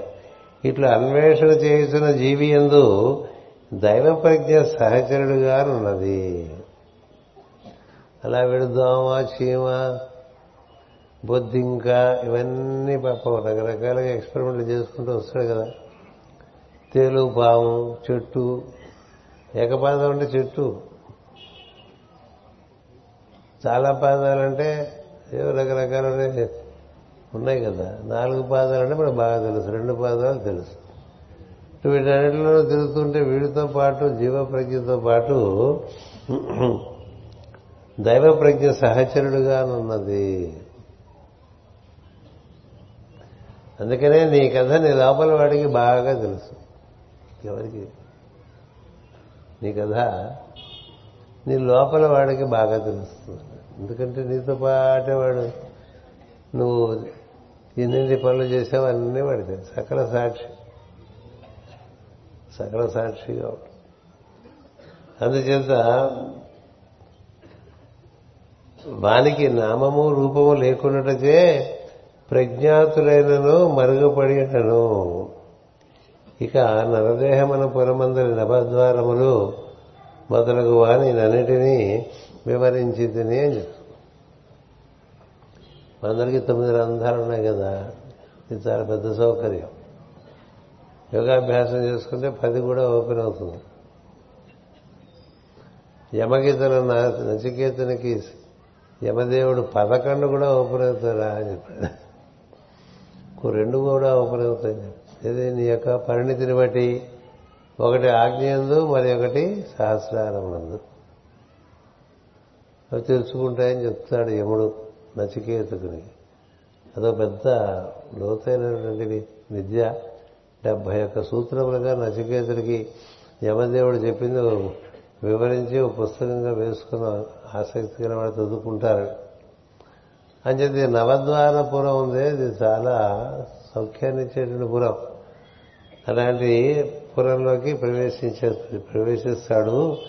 జీవుని నరదేహం నుండి భార్య పిల్లలు మొదలగు సంబంధములు ఏర్పరచుకుని విధానమంతయు ప్రకృతి వలన కలుగుతున్నది.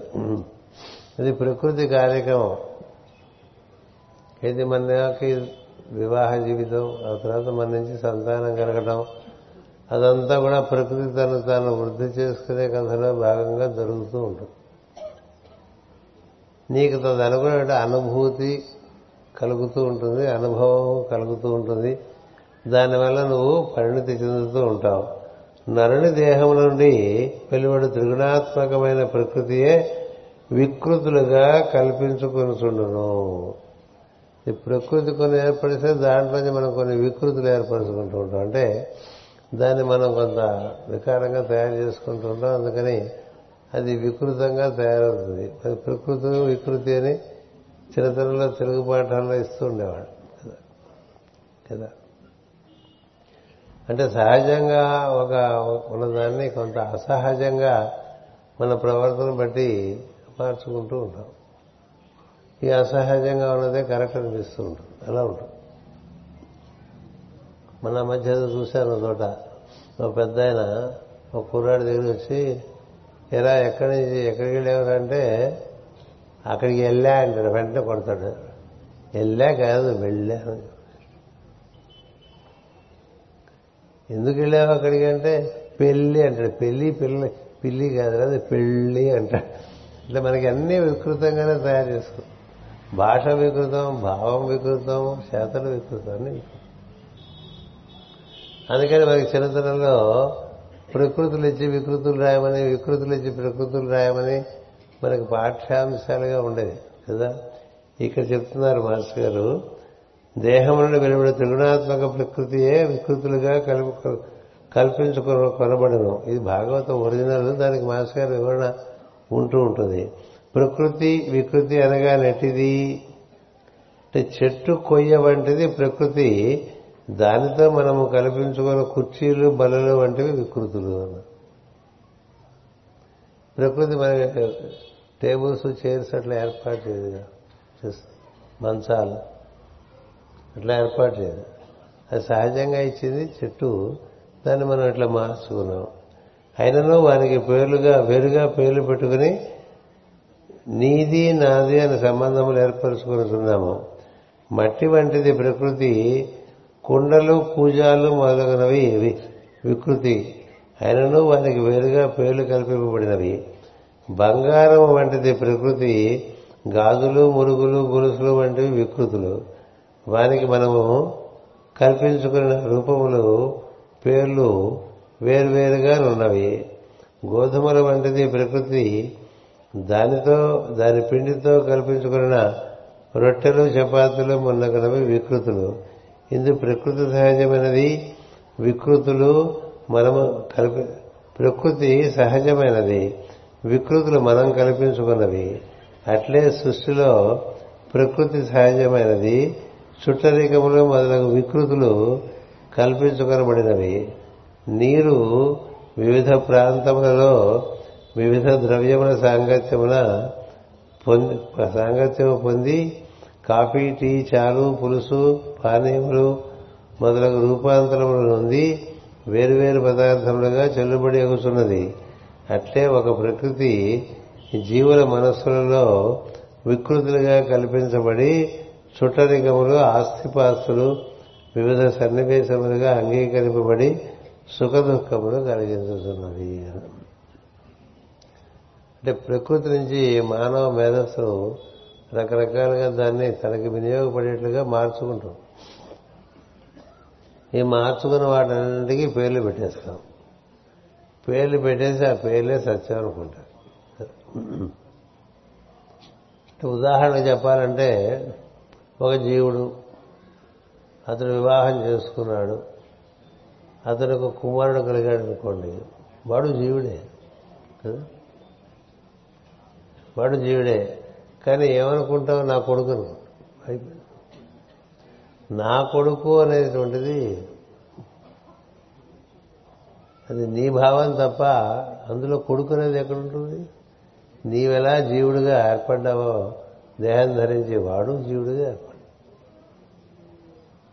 ఈ కొడుకు అనే దానికి ఒక అది వ్యవహారంలో ఒక సౌకర్యం తప్ప సత్యం కాదు.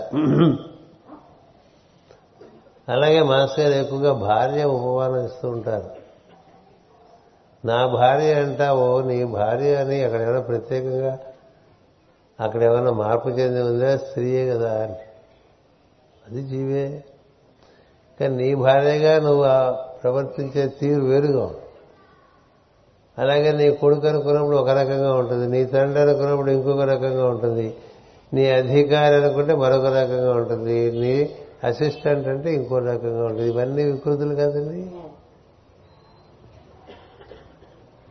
మన అధికారి కనిపిస్తే వంగి వంగి వంగి వంగి వంగి వంగి మాట్లాడుతుంది మన దగ్గర పనిచేసాడు వస్తే బాగా ఒళ్ళు విరిచి కదా మాట్లాడుతూ ఉంటాం.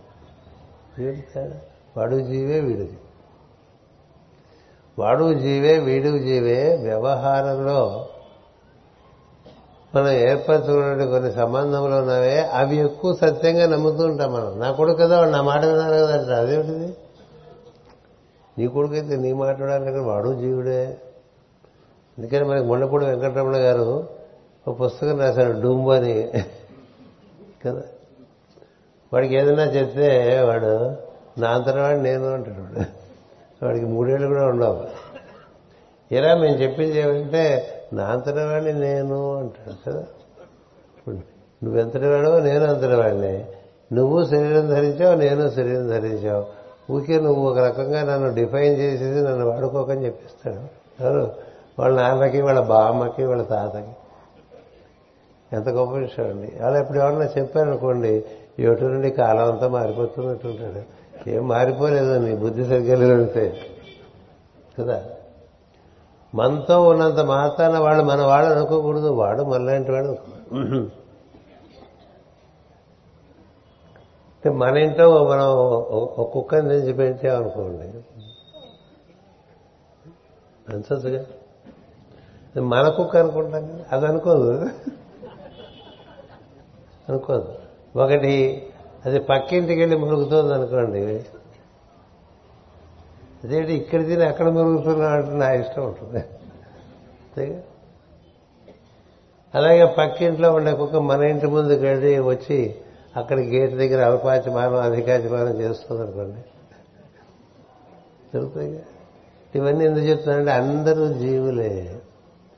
జీవుడు జీవుడిగా ఎదుటివాడిని జీవుడిగా గుర్తించి వాడిని నువ్వు ఆదరించగలిగితే నువ్వు చెప్పినటువంటి సోదరత్వం అనేది నీకు సత్యం అవుతుంది ఆధ్యాత్మిక సోదరత్వం అంటుంటాం కదా. ఇంటివాడి మాట వినకపోతే కోపం వస్తుంది. కొడుకు మాట వినకపోతే కోపం వస్తుంది. అసిస్టెంట్ మాట వినకపోతే కోపం వస్తుంది. మనం ఎవరి మాట వినాం అదొకటి ఉంటుంది. కదా? గురుగారి దగ్గరికి వచ్చేవాడు తండ్రి కొడుకుని పట్టుకొచ్చి వీడు అసలు మాట వింటలేదు మేస్తారు వీడికి ఏమన్నా మంది ఏంటంటే నువ్వు మీ నాన్న మాట విన్నావా అని డైరెక్ట్ లేదు. కాబట్టి వాడిని కొడుకు. ముందు నువ్వు మంది వేసుకోని అలాగా మనకి ఏమవుతుందంటే అందరినీ జీవులుగా గుర్తించామనుకోండి అది సహజం. అది ఇక్కడ చెప్పేది. ఒక జీవి మనతో భార్యగా నర్తిస్తుంటుంది మన వాళ్ళతో భర్తగా నర్తిస్తున్నాం అనుకుంటే గొడవ లేదు. నా భార్య అనుకుంటే కుదరదు. నా కొడుకు అనుకుంటే కుదరదు. ఏం ఈ నా అనేటువంటిది నువ్వేర్పరచుకున్న బంధం తప్ప అక్కడేం లేదు. కదా? అక్కడే లేదు. మన ఇంట్లో చెట్టు వేసుకున్నాం అనుకోండి అది పువ్వులు పూచినా కాయలు కాసినా ఎవరైనా తీసుకోవచ్చు అది మనమే తీసుకోవాలని ఉండదు కదా? అదేమిటి ఎవరు పడితే వాళ్ళకి పువ్వులను పళ్ళు ఇచ్చేస్తావా అంటే దాని పని అందుకని ఈ నేను నాది అని మనం పెట్టుకున్నటువంటి మనం ఏర్పరచుకున్నటువంటి పేర్లు మనం ఏర్పరచుకున్న పేరులో మనకి ప్రకృతి యొక్క సహజమైనటువంటి సంబంధం తెగిపోయి ఒక వికృతమైన సంబంధం ఏర్పడుతూ ఉంటుంది. అది ఇక్కడ చెప్పేది. అందుకనే నీకు పుట్టినంత మాత్రాన వాడు నీ కొడుకు అనుకోకని చెప్తారు. వాడి పని మీద వాడు వచ్చాడు నీ పని మీద నువ్వు వచ్చావు. వాడి మీద ఏదో నీకేదో అధికారం ఉందంటే వాడు చూపిస్తాడు సినిమా. కదా? ఎంతమందికి ఎంతమంది కొడుకులు సినిమాలు చూపించట్లేదండి? చూపిస్తారు? అంచేత ఇది వికృతిరా? ప్రకృతి ఒకటి ఏర్పడిస్తే సహజంగా నువ్వు ఒక వికృతి ఒకటి పట్టుకొస్తున్నావు. ఆ వికృతి నీకే బాగా వికారం కలిగిస్తూ ఉంటుంది. నువ్వు మెలికలు పడిపోతావు అని చెప్తున్నాడు నారదుడు. ఆయా వికృతి గుణములతో ముడిపెట్టుకున్న మనస్సు సంసారబద్ధయై చిక్కులలో పడును. చిక్కులలో పడును కదా? పండితో చిన్నప్పటి నుంచి చదివించేవాడిని వాడు పెద్దవాడేడండి వాడు అమెరికా మనమే పంపిస్తాం మోజుకి కదా? వాడు అమెరికా వాడు వాడు మరి మనం మర్చిపోయాడు అనుకోండి ఏమిటో? పాతికేళ్ళు పెంచి వాడికి చేయ అడ్డమైన పని చాకరీ చేశాను. వాడు ఒక్క ఫోన్ కూడా చేయడంటాడు ఎందుకు చేస్తాడు? నీ దృష్టి వేరు కదా వాడి దృష్టి వేరు. అంటే ఎవరికి ఎవరితో ఎలాంటి సంబంధం ఉందో మనకేం తెలుసు. అందరూ జీవులే అనుకున్నారనుకోండి బాధ లేదు. అందువల్ల ముడి పెట్టుకున్న మనస్సు సంసారబద్ధమై చిక్కులలో పడడం వారం రోజులు అయింది మా అమ్మాయి నాకు ఫోన్ చేయలేదు అంటుంటారు. ఎందుకు చేయలేదో మాకు తెలియదు నువ్వు చేయొచ్చుగా? పది రోజులు అయిపోయింది మా వాడు నాతో మాట్లాడలేదు అన్నా అనుకో నీ ఫీలింగ్సేగా? ఎందువల్ల వస్తాయి నీలో ఉండేటువంటి బంధం వాడిని కూర్చున్నటువంటి బంధం నీలో ఉంది వాళ్ళు ఆ బంధం చేత రకరకాలుగా బాధపడిపోతూ ఉంటావు. అలా బాధపడిపోతుంటే సంసార బంధుడైనటువంటి జీవుడైపోతాడు. ఆ చిక్కులను విడితీసుకున్నట్టుగా యత్నించుతూ శ్రమపడుట దుఃఖించుట చేయను.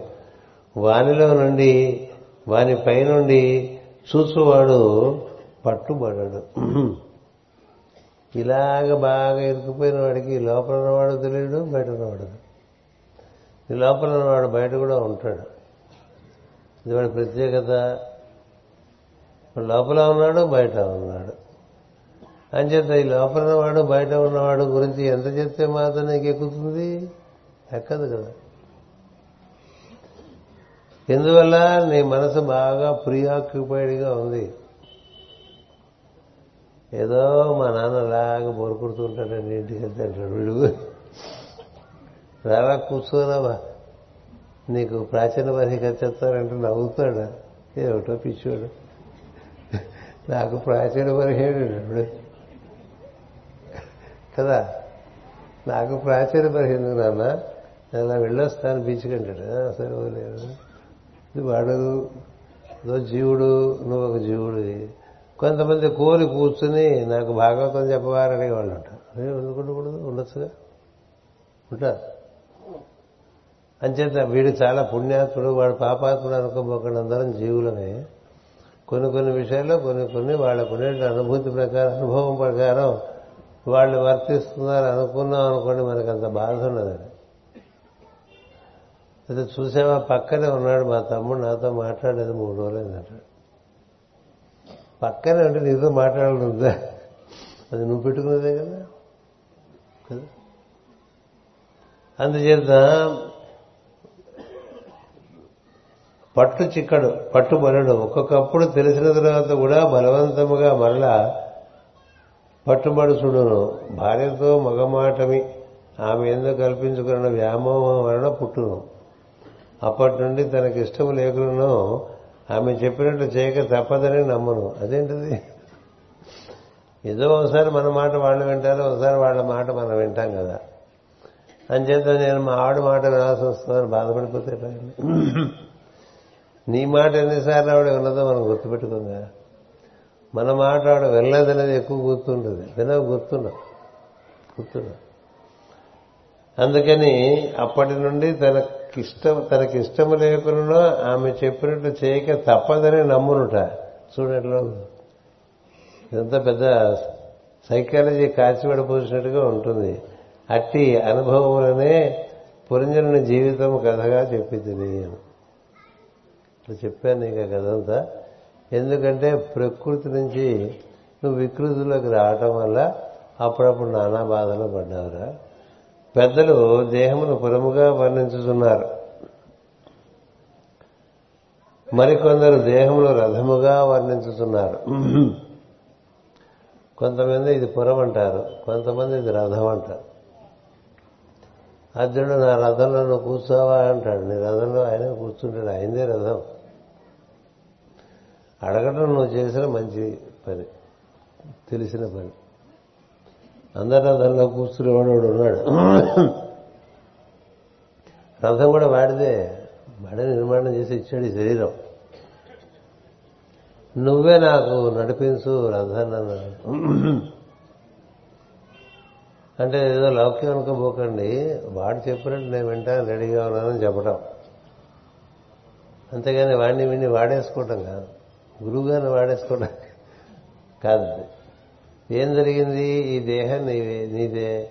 నేను నీ వాడినే నాకు అంతగా తెలియదు నీకు చాలా తెలుసు.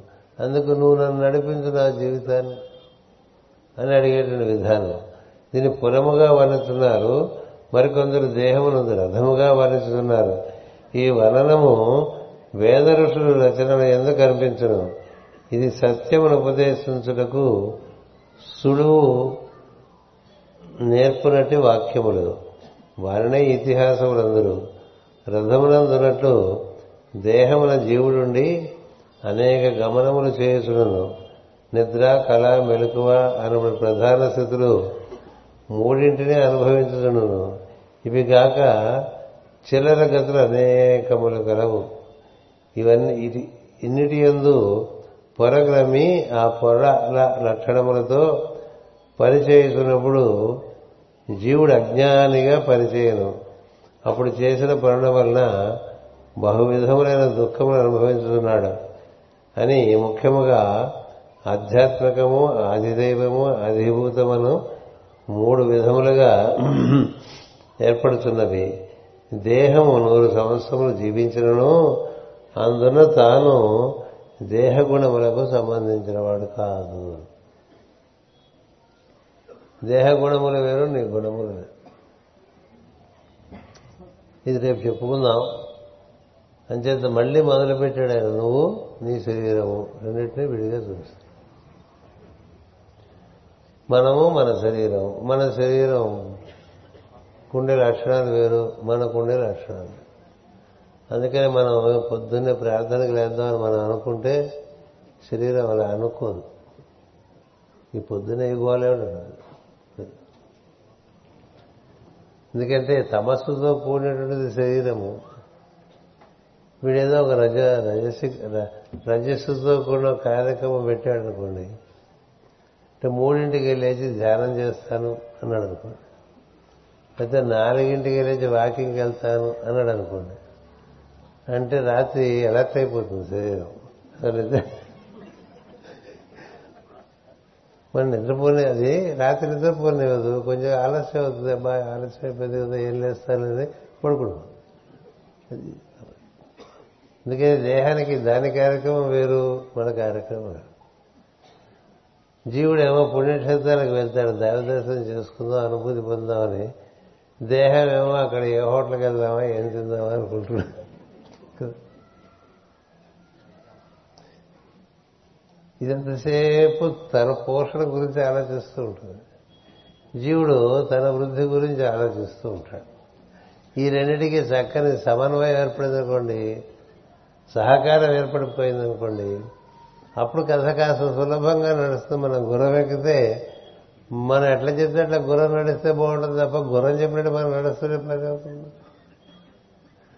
అందుచేత ఈ రథము ఈ శరీరము వాటి లక్షణాలు వేరు నీ లక్షణాలు వేరు. నువ్వు ఇందులో దిగుచ్చినవాడి గుర్రం ఎక్కిన వాడికి గుర్రం లక్షణం వేరు నీ లక్షణం వేరుగా? అందుకని గుర్రంలాగా నువ్వు మారిపోలేవు కదా గుర్రం నీలాగా మారదు అందుచేత ఏం చేయాలి? గుర్రానికి నీకు మధ్య కాసాగం కట్టుకోవాలి. నెమ్మదిగా చెప్పుకుంటూ దానికి ఇది ఇలా వెళ్దాము నీకు ఇంత గడ్డి పెడతానని చెప్పాలి. కదా? నీకెందుకు ఈ కాస ప్రయాణం చేయ? అక్కడ మంచి గడ్డి దొరుకుతుందని చెప్పాలి కదా? లేకపోతే ముందే గడ్డి పెట్టైనా తీసుకెళ్ళాలి. కొంత గడ్డి ఇప్పుడు పెట్టి కొంత గడ్డి తర్వాత పెట్టాలి. ఏదో రకంగా దాంతో మనం కొన్ని ఈక్వేషన్స్ ఏర్పాటు చేసుకునేది ఏమన్నా మన మాట వింటుంది తప్ప లేకపోతే ఏడిపించి ఏడిపించి ఏడిపించి ఏడిపించి వదిలేస్తుంది మరి పొద్దున్నే బాగాలేదనుకోండి వంట ఇంకా ప్రేరే ఉంది ఏమండి లేవరా అంటే చాలా ముళ్ళ నొప్పులుగా ఉంది లేవరా అయిపోయింది. ఏమిటది? దేహధర్మం. అందుకని దేహధర్మాన్ని పాటిస్తూ జీవుడు తన వృద్ధి కోసం తాను పనిచేసుకోవడం అనేటువంటి ఒక సామరస్యమైన మార్గం ఉంటుంది అందుచేత నారద మహర్షి ముందు ఈ దేహానికి జీవుడికి ఉండేటువంటి వ్యత్యాసాన్ని తెలియజేస్తూ ఈ దేహంలో చేరినటువంటి జీవుడు ఏ విధంగా ప్రకృతి సహజమైన విషయాల నుంచి వికృతమైన భావాలు ఏర్పాటు చేసుకుని అందులో ఎట్లా ఇరుక్కుపోతాడో ఒక విషయం చెప్పాడు. ఇప్పుడు రెండో విషయం ఏం చెప్తున్నాడంటే దీని ధర్మాలు ఏమిటి నీ ధర్మాలు ఏమిటి దాంతో నువ్వు ఏ విధంగా సామరస్యం ఏర్పరచుకోవాలి అనే విషయాన్ని చెప్తాడు. అది మనం రేపు చెప్పుకుందాం. స్వస్తి ప్రజాభ్య పరిపాలయంతాం. న్యాయేన మార్గేణ మహిమహేషా. గోబ్రాహ్మణేభ్య శుభమస్తు నిత్యం. లోకా సమస్త సుఖినో భవంతు. లోకా సమస్త సుఖినో భవంతు. లోకా సమస్త సుఖినో భవంతు. ఓం శాంతి శాంతి శాంతి.